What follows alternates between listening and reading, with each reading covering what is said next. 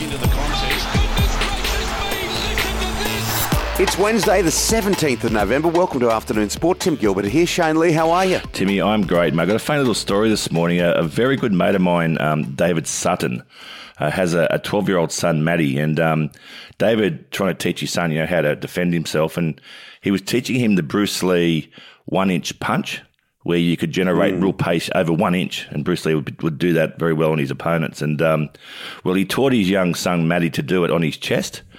And now my mate David Sutton has a ruptured solar plex and he can hardly breathe. You're kidding me. So he's got him just under, in between the ribcage, that little spot. Good on you, David. Anyway, Matty's laughing, but David is not. Oh, be careful what you teach your children, that's for sure. All right, today, Nick Kyrgios, who can follow his thought processes. It's very difficult. What's going on there with him in the Australian Open? Usman, he looks like he's back for the Australian cricket team. And the Socceroos, a telling draw.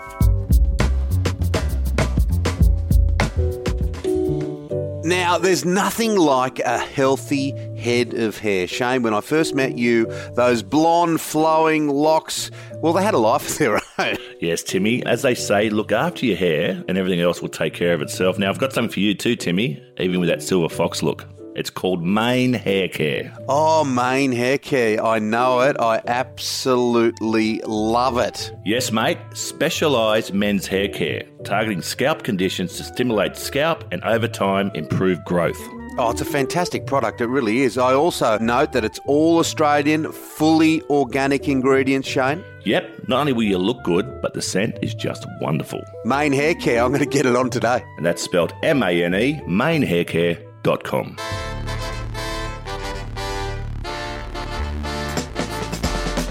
Shane, Nick Kyrgios, he's come out earlier in the week in this new podcast he's done with a few childhood mates and basically said, call off the Australian Open. The whole idea of bringing non-vaccinated people into Melbourne is, you know, you can't do it after 275 days of lockdown that Melbourne have had anyway. It got headlines, as you'd imagine. Todd Woodbridge was talking about it on the radio, it was in the papers, it was on the telly.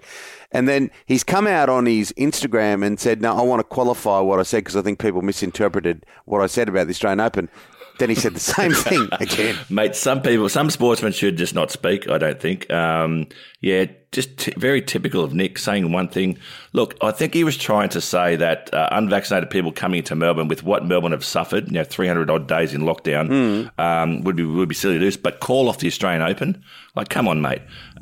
This is the Australian Open and a career you've built yourself around these sort of tournaments. So he's all over the shop. And, I think old Nick should just stick to playing tennis for a few more years, and then he could come out and be a shock jock. Oh, it'd be good if he did just stick to playing tennis. Wouldn't it be wonderful if we had him at all the tournaments? Look, can I speak for the people of Melbourne and say that I reckon they might want the Australian Open? They'd be absolutely desperate for the Boxing Day Test match and the Australian Open because they are a sports-loving town. Sure. And, I just find his messaging a little bit all over the shop. But that is Nick Kyrgios. He is rocks or diamonds. Now, cricket. It looks like Usman will be back in this squad at all for the Ashes I speak of. And this is a few years since he's been there. There's been all the little bits of commentary and the blabs with Langer and his little thing with Ian Chappell. Yeah, this is a really good sign from the Australian selectors. It does show that if you score runs and you put runs on the board and take wickets, you will get selected. And it's really, really good to see that they put all that history behind them. It'll come down now to the balance of the team in the end. But I think I really want him in that team, and I think he will end up opening.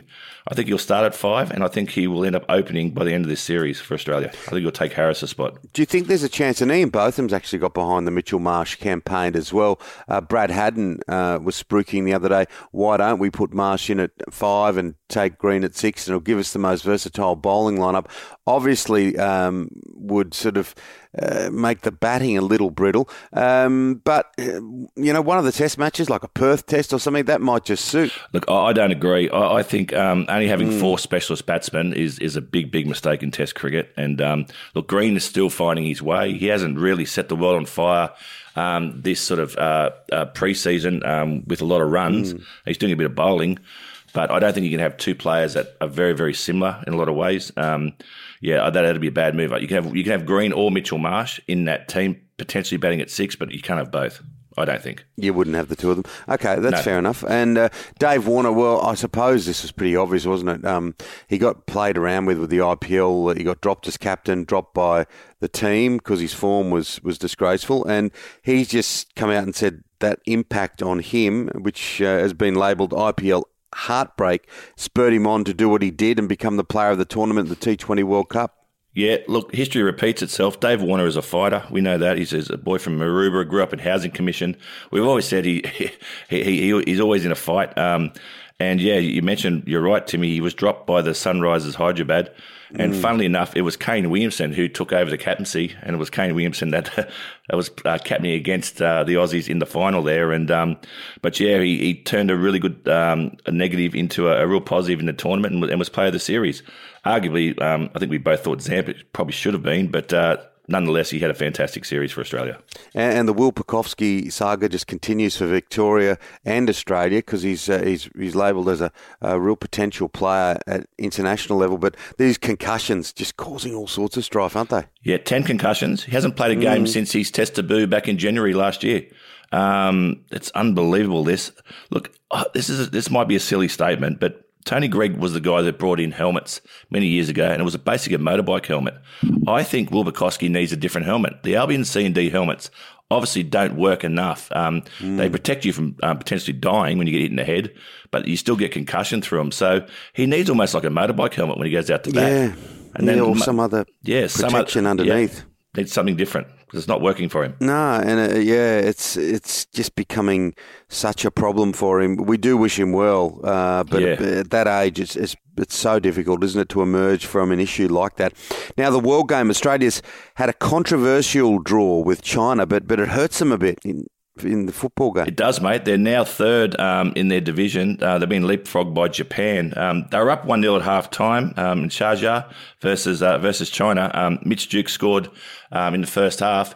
But, yeah, a controversial penalty in the second half.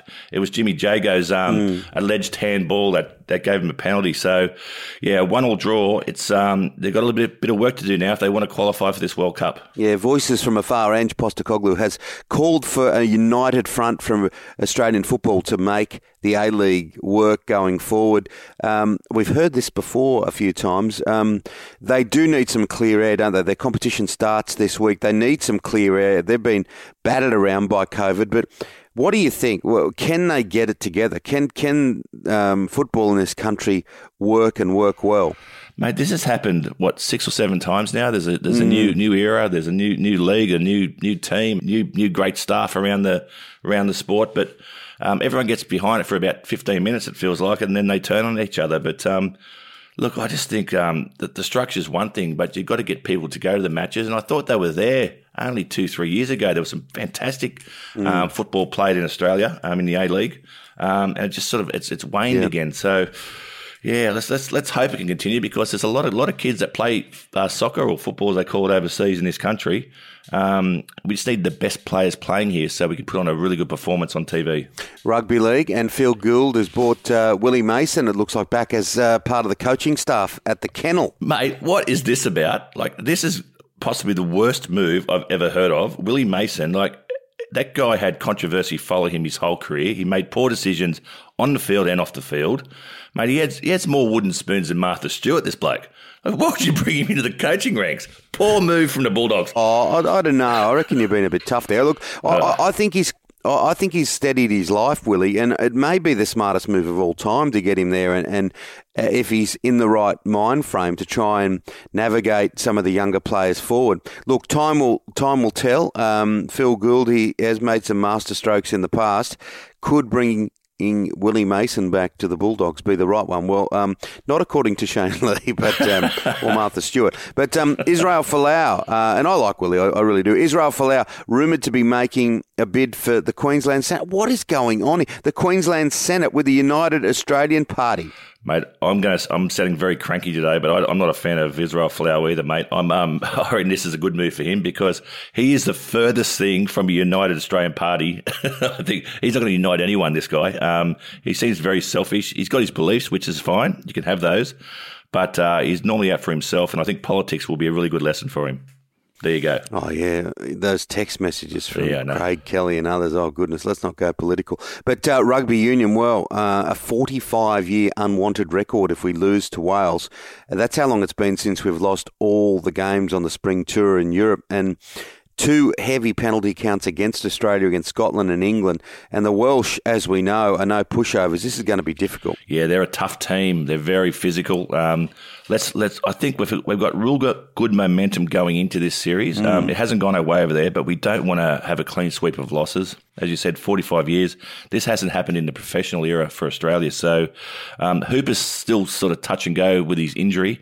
So hopefully he can get back on the paddock and lead the Aussies to which will be a hard-fought win against the Welsh. There's no bones about that. They're real, real tough, and it'll be a grind. And we'll have to be at our best to not walk away with a clean sweep of losses, mate. Yeah, I'm hoping against hope that they can beat the Welsh. I really am. Now, rugby union, rugby league, they've seemed quite fortunate in this COVID era not to be handicapped too much by positive cases. But the AFL, left, right and centre. Now, the chief executive officer at one of the clubs. Yeah, it's happened at Essendon Football Club. Look, it's going to, I think we keep saying it, Tim, it's going to keep happening, this sort of stuff. And the key is to identify it as quickly as possible and remove them from the group, and then everyone else gets tested and you can move on. It's just going to keep happening. It's the world we live in now, and I think that the AFL are very, very stringent in their requirements for testing and protocol, so they will manage it very well. They're the best sporting association in this country, no doubt. Yeah, Gary Lyons leapt off the top rope regarding the Gold Coast and their handling of their list. This is referring obviously to the Hugh Greenwood mess. Yeah, it's they tried to get too funky, the Gold Coast Suns, and they tried to be clever by having a few guys delisted, which would give them better draft picks. And this just means that I think it was Noble's wife who saw this on social media, and she saw the Hugh Greenwood had been delisted, and North Melbourne have snapped him up. Fantastic. So it's a great win for North Melbourne. It's a debacle for the Gold Coast Sun, because this kid is has talent and it's going to be the future of potentially that football club. Yeah, difficult, isn't it? Football teams on the Gold Coast. Look, the Titans did very well last year, but they're difficult to get right. They are difficult to get right. Now, F1, this is a really positive story, isn't it? Young Oscar Piastri promoted to Alpine reserve driver. Mate, he has. He's a boy that hails from Melbourne, and potentially he'll be hailed as our next Formula One driver. This is a big promotion for him, and with this potentially comes a lot of money, Timmy. You know what these F1 drivers get paid. Oh, yeah. It's a really, really good step for the young Australian. Yeah, good on him. It's a long road. I know that they start in go-karts at a very young age, but they work very, very hard, and so many never get anywhere near the whole Formula One circuit, but good on him and good luck to him going forward. Now, finally, Shane, the WACA. I always love covering cricket at the WACA. It was a great old ground, and the ball would fly high, and there was all those, folklore stories about Jeff Thompson hitting the sight screen on the bounce. Yeah, mate, we went there in New South Wales back in 93, 94. It was the first time I'd been to the WACA. And I remember a few of the guys hadn't played there, and a guy that I played a lot with, a guy called Neil Maxwell, we could see the WACA pitch sort of glowing almost from the change room. It was so shiny. Yeah. And Neil ran out there with a brand new white ball and said, "Oh, it can't be that bouncy, this wicket." And he ran up to the WACA wicket and bounced a brand new white cricket ball onto it. And the ball came that fast back up off the pitch. It hit Neil in the jaw. Wow. Yeah, it's seriously bouncy. And he goes, "Yep, it is bouncy over here." And sure enough, the game we played, yeah, it flies. It was good fun to bat on. Oh, yeah, and it was amazing to watch as a boy, wasn't it, where it would just stay with Rod Marsh or Alan Knott, whoever was keeping. It just stayed at that one level for forever. The WACA ground in Perth, of course, over and superseded by Optus Stadium, but some great memories. Good time, mate. That's it for Afternoon Sport today. Make sure you hit follow or subscribe wherever you listen. A big thank you to our sponsors. Yeah, wonderful sponsors in Mane Haircare. That's MANE, manehaircare.com. And the great man himself, our wonderful producer, Dan McHugh. We'll be back tomorrow with your daily dose of sport. See you then, guys. Take care.